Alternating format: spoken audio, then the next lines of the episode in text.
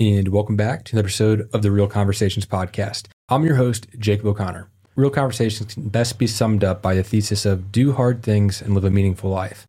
Today, I'm joined by none other than my good friend, Peter Nelson.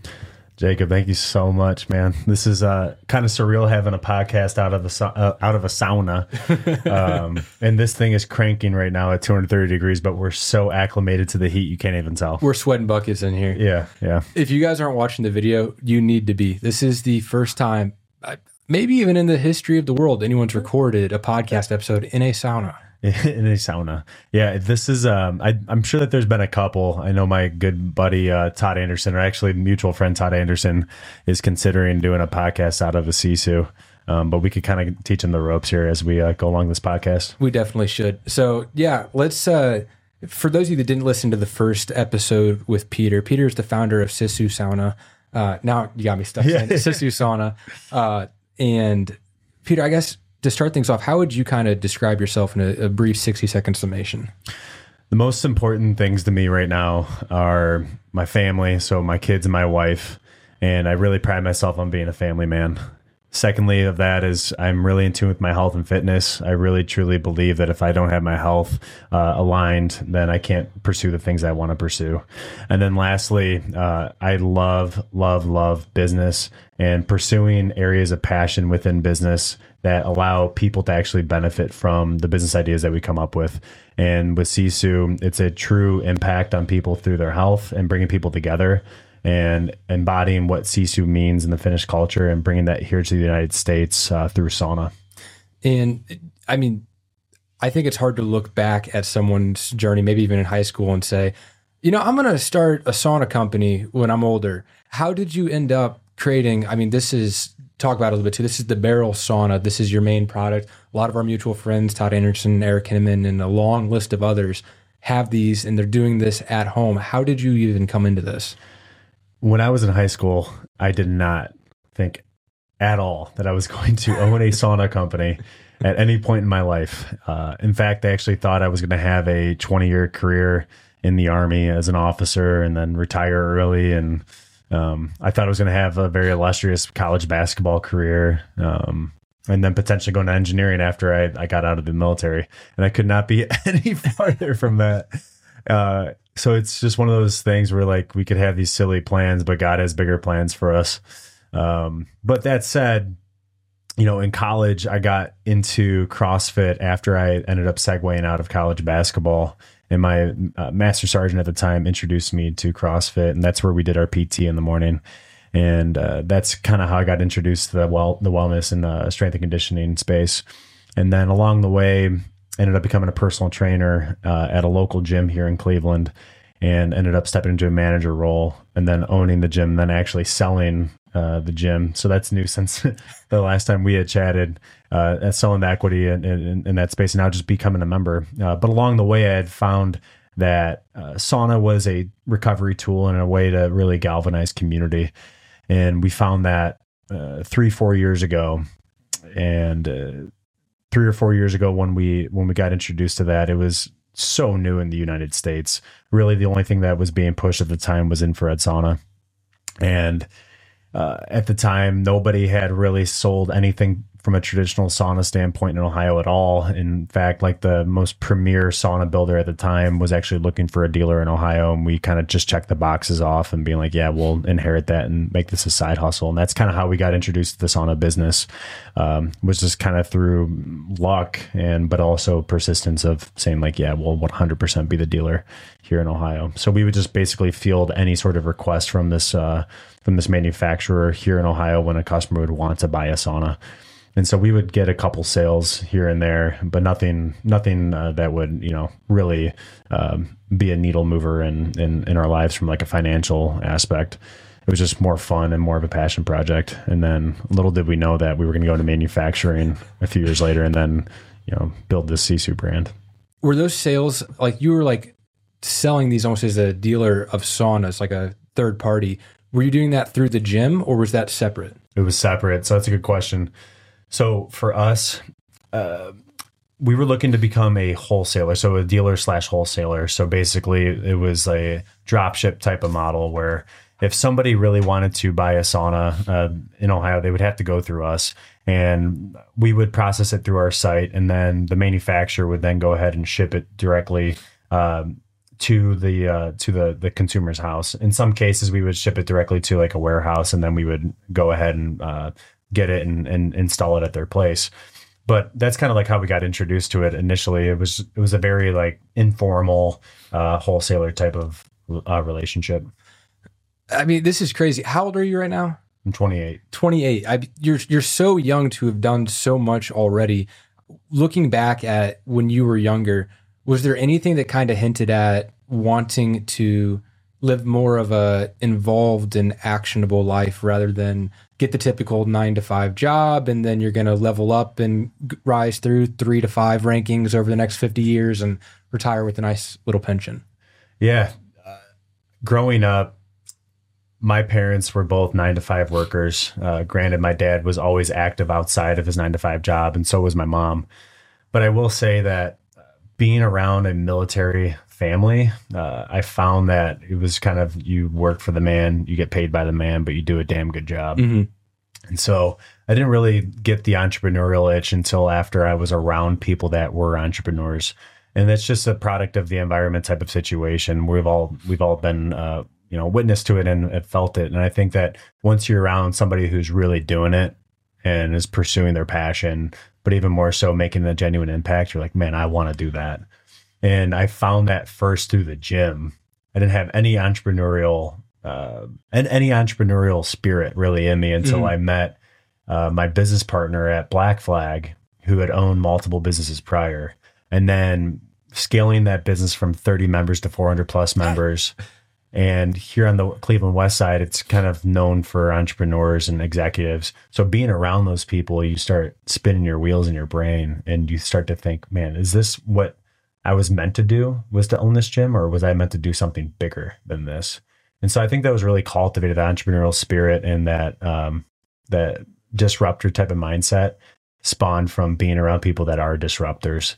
And I was very conscientious early on to surround myself with people who are genuinely better than me at business, better than me at, you know, parenting, the whole thing, because that was going to push me mm-hmm. uh, to get out of my own mold and start to think bigger and do bigger. So you talk about disruptors. You had been selling saunas kind of part time. What is different about uh, Sisu Sauna and what you're doing?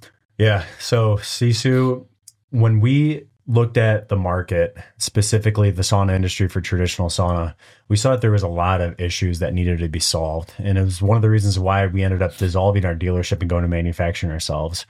We saw that there were too many customizations, way too many add on features, and a lot of in education around sauna. So, if somebody were to go to a website, oftentimes you would have to inquire and get on a call to even know what the pricing was. So, there was mm-hmm. no price on the website. Or if there was pricing, it would start off as this very basic number uh, sauna or price point sauna, but then for you to actually have a great sauna experience, you'd have to go through eight to 10 plus customizations. And you still wouldn't even know if that was like the exact experience that you wanted. So there wasn't much transparency in the space. Secondly, there was issues with lead times.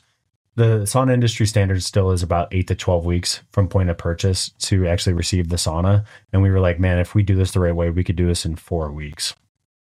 The other thing too was that the saunas just don't simply get hot enough in the traditional setting for there to be true benefit.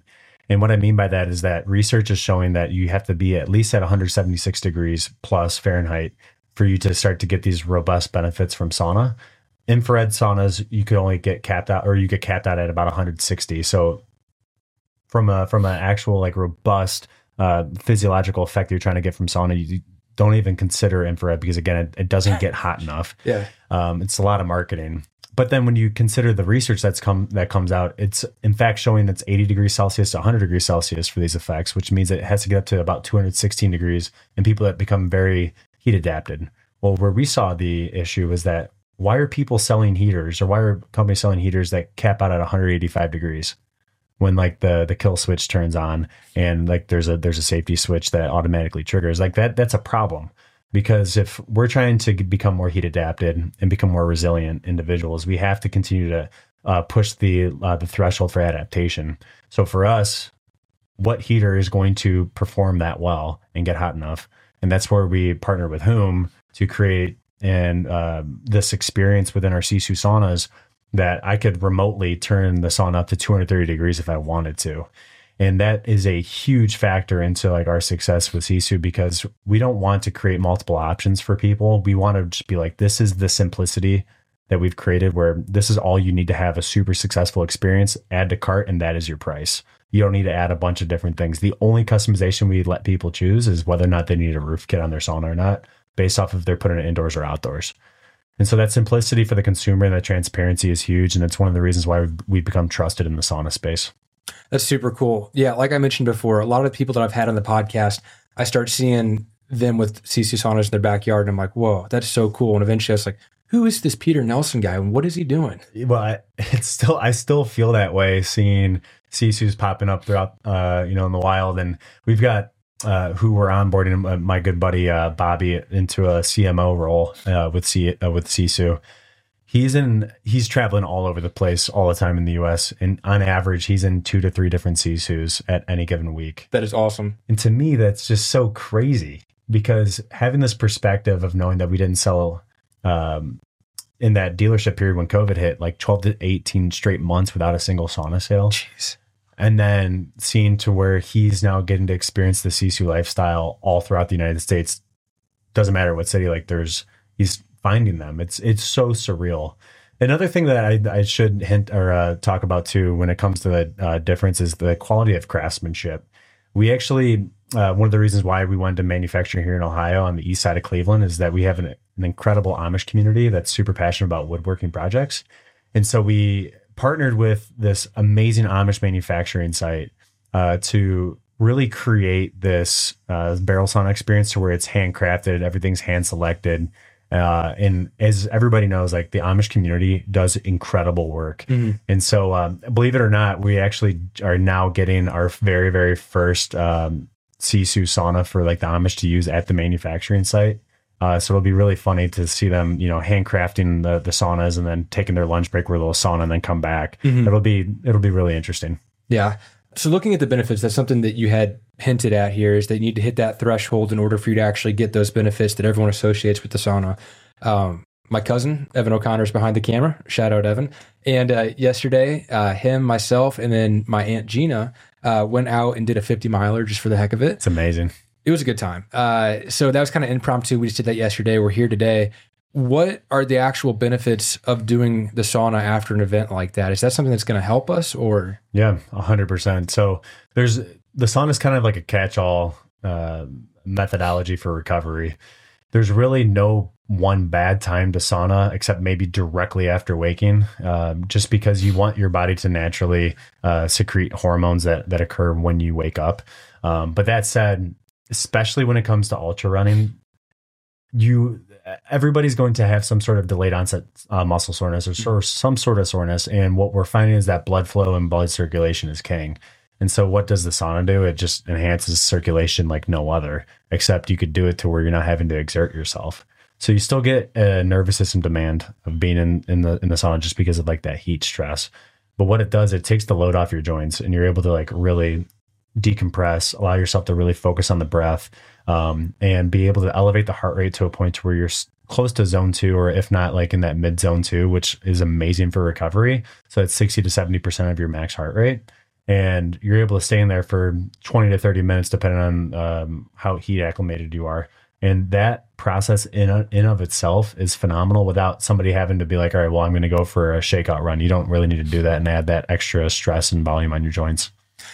Growing up one of the things that i commonly heard i know a lot of my my friends and family did too is when you're swimming in a pool at a hotel and you go jump in the hot tub that that is going to cause a heart attack you're going to die don't do it it's stupid obviously set the preface of this is not medical advice, right. but doing those cycles, the contrast therapy of going into the sauna then the cold plunge has been one of like the biggest hacks I've ever experienced for my recovery and just being a better athlete in general.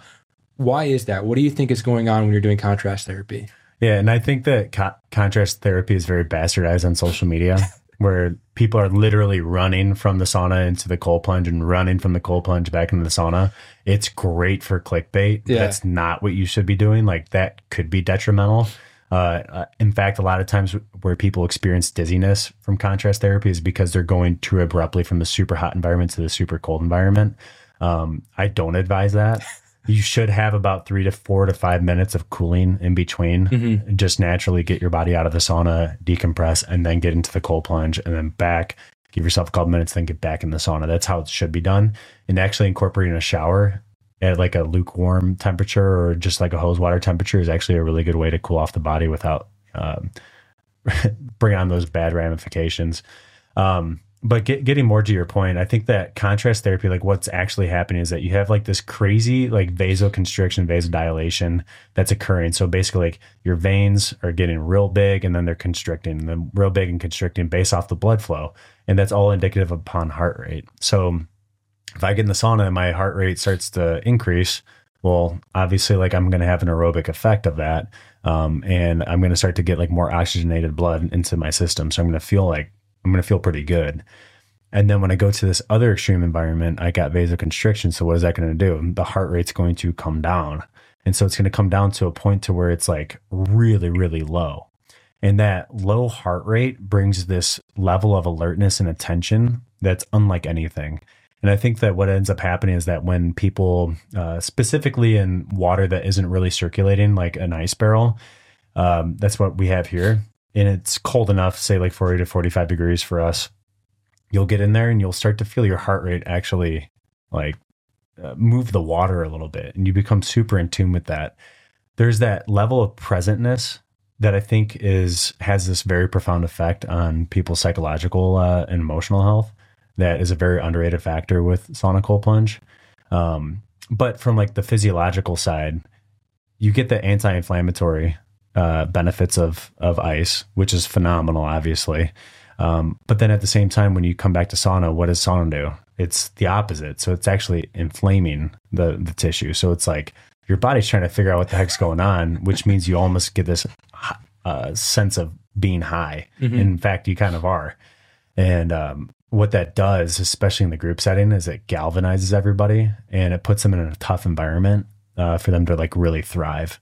And I think that that is what I'm really, really chasing with Sisu is getting more people to experience these crazy uh, sensations that are on the complete opposite margins of each other. That is my favorite way to connect with someone now. Like, go do something very difficult, get in the sauna, get into cold plunge, go for a run, lift weights. Yeah. We did that a couple other times in a few different podcasts. That is like the quickest way to learn about someone and to connect and have like an actual bond, in my opinion. Yeah, I agree. And I always like to joke around. You'll always know like who's been, who's done cold before Yeah. and who hasn't. And there's nothing better than having somebody over who's never done a cold plunge. and they're like, oh, I love this sauna thing. This, this is super cool. And all of a sudden you're like, all right, well, we're going to go out and we're going to jump in the, we're to jump in the ice barrel. And they're like, we're going to do what? yeah, we're gonna do it for two minutes, and um, it's so fun seeing people um, uh, make you know break in their first cold plunge here or anywhere for that matter because it's they're unlocking a new portion of their of their brain and the, un- unlocking a new portion of this productivity that they never had before, and it's so cool seeing people light up for the It- first time. It's that paradigm shift of like, I'm gonna die if I do this, and then you do it, you get out, and you feel really good afterwards, and you're Yeah. like, whoa, how have I been missing this? It's it's incredible, and uh, I was I first got introduced to it a few years back, and it's one of those things where if you aren't in the sauna frequently enough, uh, once you got introduced to it, you all you honestly feel like something is off. Hmm. There's something that heat stress does to the brain that to me is something that uh, unlocks like a new level of being a dad, a new level of being a father, a new level of being a business owner and an athlete that you can't get anywhere else. Do you feel like it's meditative? It can be, and it all it also could be the complete opposite. It could be s- extremely stressful, depending on how hot the environment is. And that's the cool part about having control of the temperature is you figure out where you're most heat adapted to. So if you want to have a, a much more relaxing meditative session where it's like a true buffer between like my work day and my family life, or uh, my family life and sleep, I could have that experience, or I could just absolutely send it and turn up to 220 and just grind. Absolutely send it. I love that you put it like Yes. that. Yes, and it, it's so fun. So it's it's pick your poison, and, and from from the heat perspective, but at the same time, the that relaxation component to to sauna is something that I don't think is represented that well on social media It's usually, hey, I'm turning this up to 230 degrees or 210 or whatever. Uh, look how strong I am. Mhm. Versus that mental health component that you could get from like 180 to 190, where you could stay in for 20 to 30 minutes. That's extremely uh, beneficial. So good for you. Now, I got to admit, though, I, I'm a very competitive person. When I get in the sauna, Evan's been there, John's been there. Mom, you're going to hate hearing this, but we, we like to like do like a little 1v1 or who can stay in the Oh, yeah. longest type of Yeah. challenge. yeah. So, from that perspective, not that you're getting any sort of additional or incremental benefit, how can you extend your threshold for like the ability to stay at a certain temperature for a certain time? Is it Yeah. just more reps or is it something else? Uh, people always want the magic pill, and I'm not a magic pill type of guy. Mhm. I think that with anything in life, it's consistency and persistence and repetition and volume. So the most important thing is get started with sauna if you haven't started saunaing. And then once you do it, the goal would be try to doing like three to four sessions weekly. That will increase your endurance in the sauna. Mhm. There's some things that will enhance the experience, such as like a sauna hat, which will actually cover the top of your head and create an air pocket up top. And the, if you view your body as a thermostat, uh, the thermostat is actually at the top of your head, and your top of your head is going to tell you to get out quicker than your body will. And so, obviously, in any sauna, the higher up you are, the hotter the air is. The lower you are, the lower the the lower the temperature is. So when you have a sauna hat on, what that ends up uh, doing is that it actually tricks your body into thinking it's in a cooler environment, even though it's still in that hot um, hot environment. Uh, the other thing too is is uh, when you have that social experience in a sauna.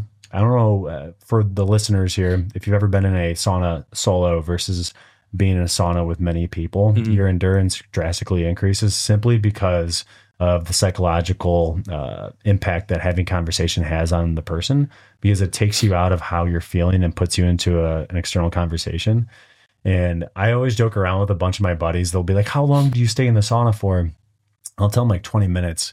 But if I'm alone, typically it's like 15 minutes Mhm. or closer to 15 minutes because sometimes like my dialogue sucks. once once it gets real tough, and I'm I'm really trying to navigate that uh, those those self talks and, and, and improve on it. And once I get to like 15 or so minutes, now I'm like, all right, hey, this is normal. Now we got to break through. Right. And so it's funny what happens on that solo session versus being uh, with a group of people. Like if you're with a group of people, I feel like I could stand forever. Yeah. It's uh, how long are you going to go? As long as you plus one minute. Yeah, ex- exactly. that is exactly how it goes. And that's like the competitive dog in all of us. You always want to beat the next person. And obviously, like the sauna isn't really like one of those spots you want to really try to endure in because there- there could be some ramifications. But uh, that said, it is so fun having like that friendly competition of seeing somebody really going through it. All of a sudden, they drop their head Mm. and you know their their faces uh, or their hands are on their face, and you could tell that they're going through it. Yeah. it's fun navigating that with people. And it, to your point of the the mental benefits, not that you should be pushing it to the point where it's dangerous, but sitting there and realizing, okay, this sucks. I want to get out, and looking at your watch and saying, 60 more seconds. You can push through. Like finding other areas in your life that you're experiencing that same level of hard and un- and having the confidence to know you can push through. It is so beneficial. that threshold to me is one of the most beneficial stre- uh, thresholds for anybody to experience of the threshold of i'm very comfortable to i'm extremely uncomfortable and once you find that threshold and you meet it people have two options either you stop or you keep going and for people to just push through that threshold and say i'm going to embrace this for 90 seconds for another two minutes in a sauna could do magic in the rest of their lives. Because it's what they're what you'll end up experiencing what you're able to apply from that sensation is that shit got tough. What am i going to do about it? Am i going to quit or i'm going to just focus on the next step? And you break through that. And that application that i get from the sauna to business that application from the sauna to the hardship that i might see in my family i could apply that right away Do you experience something similar with running? A hundred percent, and I know you do too. Mhm. There's there's certain paces, there's certain heart rates, there's certain distances based off of those where shit hits the fan, things get tough. What are you going to do about it? And it's one of the reasons why I got into um, all or why I really enjoyed doing ultras early. And I didn't really pick up on it and for the first couple of years because I was too uh, young and, and green to it. But it was the process of figuring out that this was my pain threshold. Do I stop now or do I go an extra five miles and get to the next aid station? and I was able to increase my volume, my endurance based off of my comfortability with that threshold or my discomfort with that threshold. And it's one of the reasons why I failed multiple times at completing 100 miles before I ended up running 100 miles. That one hits a little close to home. Yeah, yeah, and it it, it consumes you because it. I think at the time it was a large part of my identity was trying to complete 100 miles, and I just couldn't do it. And eventually, I, I didn't realize this, but it was all basically six years, five years of training to complete 100 miles. It wasn't just the 16 weeks of prep prior. Mhm. It was actually all of the mental hardship that I experienced going up to completing 100 miles that made the difference. People don't realize that though. They Yeah. want the instant satisfaction. Yeah, that's what I'm currently going through. I started running longer distances, ultra distances, almost exactly a year ago, and shot for the 100 miler twice, got 60 miles the first time, and then 80 miles this summer. And dude, it just eats you up that you didn't hit 100. It's like, how can you go 80% of the way and not finish? That's that's you literally mirrored exactly my first two races. It was 62 and 81. and both times uh, I you go through the gambit in your mind, but the thing that really set in stone for me was everybody was experiencing it though. It was just how was each person navigating that same exact issue? I hit a wall. What am I going to do to get through and just make the next step? And my dad, who's ran over like 140 marathons plus Oh, and, uh, hundreds and the whole thing, he says it's the same exact thing. It's where we all face the same exact issue. It's just how are you going to navigate it? And it's basically a puzzle. Uh, you feel like crap, and then you feel really, really good, and you feel like crap, and you feel really good. And honestly, that's just a great application to life because not every single day you're going to feel great. Um, it's one of the reasons why I like the sauna too. There's going to be some sessions I feel great, and other sessions where I just I feel I feel like a dog. I don't feel that good. And so to uh, find thresholds and consistently find thresholds, even as you find success and uh, figure out where once you find that success, like once you complete 100 miles, like what's next? You need to keep, you need to keep doing um, what has gotten you there.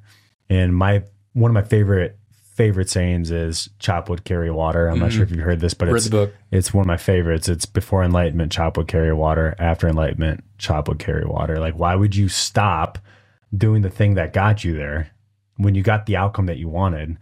How about you set the new outcome, but continue to refine the process, but keep doing the same process that was getting you there?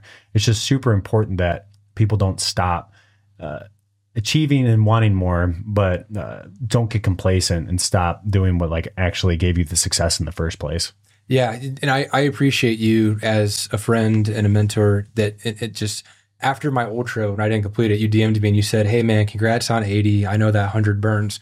Don't stop doing what you're doing before though. You got to get to that 100." Yeah. And it's it's all about like that consistency of don't let that slide and go back down to that lower threshold. Like, okay, you got to 80, now get to 100. Yeah. And for most people, especially in today's age, it's let's get them to the 5K. But first, to get to the 5K, we need to get you to walk a mile. Can you walk a mile? Mhm. Great. I would say like for this type of listener, like specifically on your podcast, I feel like we're all like in a in a pretty health conscious uh, state. So it's how can we find the next outcome or seek the next outcome? And um, like what does that process look like? How do you plan for it? And then let's execute. So it's really really simple. We don't need to overcomplicate it. Here's the outcome. Here's our plan. Let's execute. Sometimes in my in my opinion i just put my goal outcome which is let's say it's race day i sign up for the race i don't have a plan but i'm going to get started and then i'll figure out the plan along the way so it's kind of like the ready fire aim mentality versus the ready aim fire and you have to know when to do both Uh, have you read the book The Slight Edge by Jeff Olson?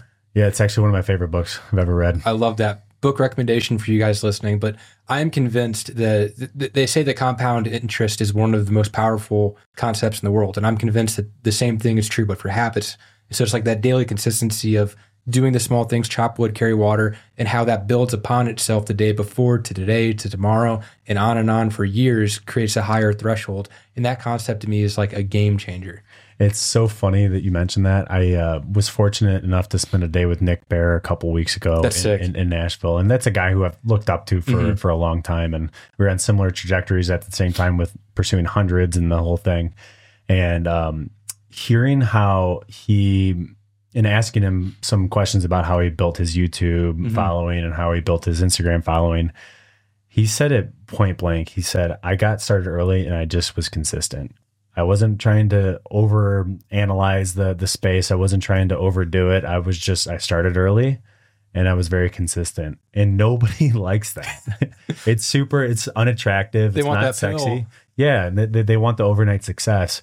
And sometimes people will see somebody blow up and it's an overnight success. And it's never like that.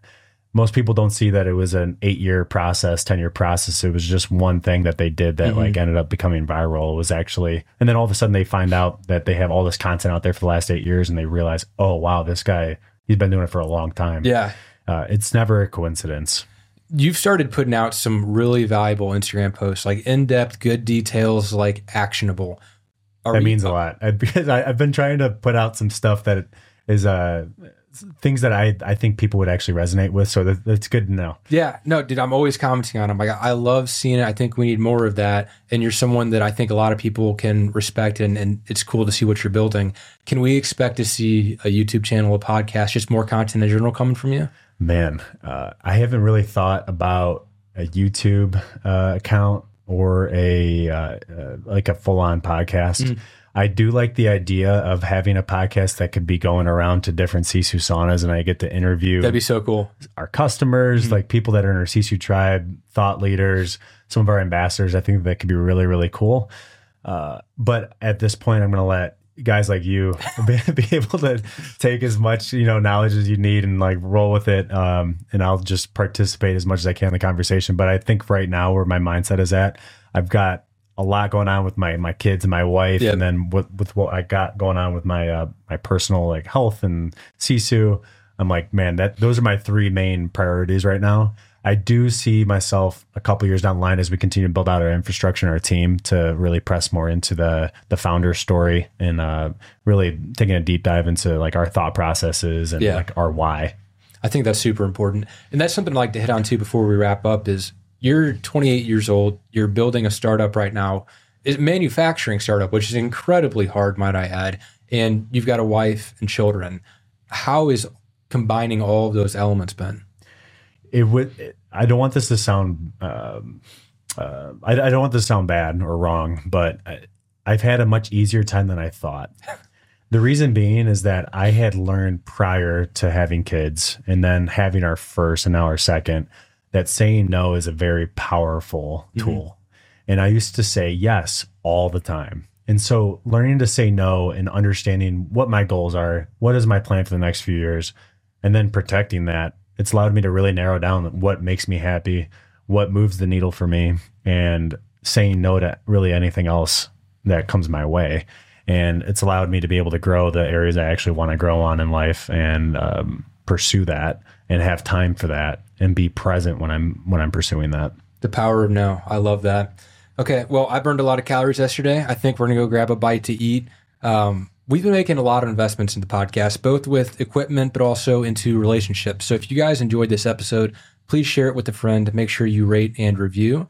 Peter, thank you so much for coming on. Where can people find you and Sisu online if they want to connect and learn more? Yeah, thank you first and foremost for the opportunity and for coming all the way here to Cleveland, Ohio. We should have started off by saying that you guys drove like five to six hours to do this in person. So that, that means a lot.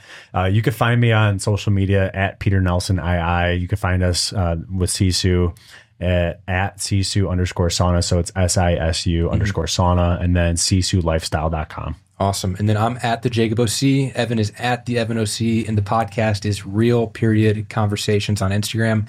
Peter, for my final question, looking back at this really cool journey you've been on, what advice would you offer to your 22 year old self?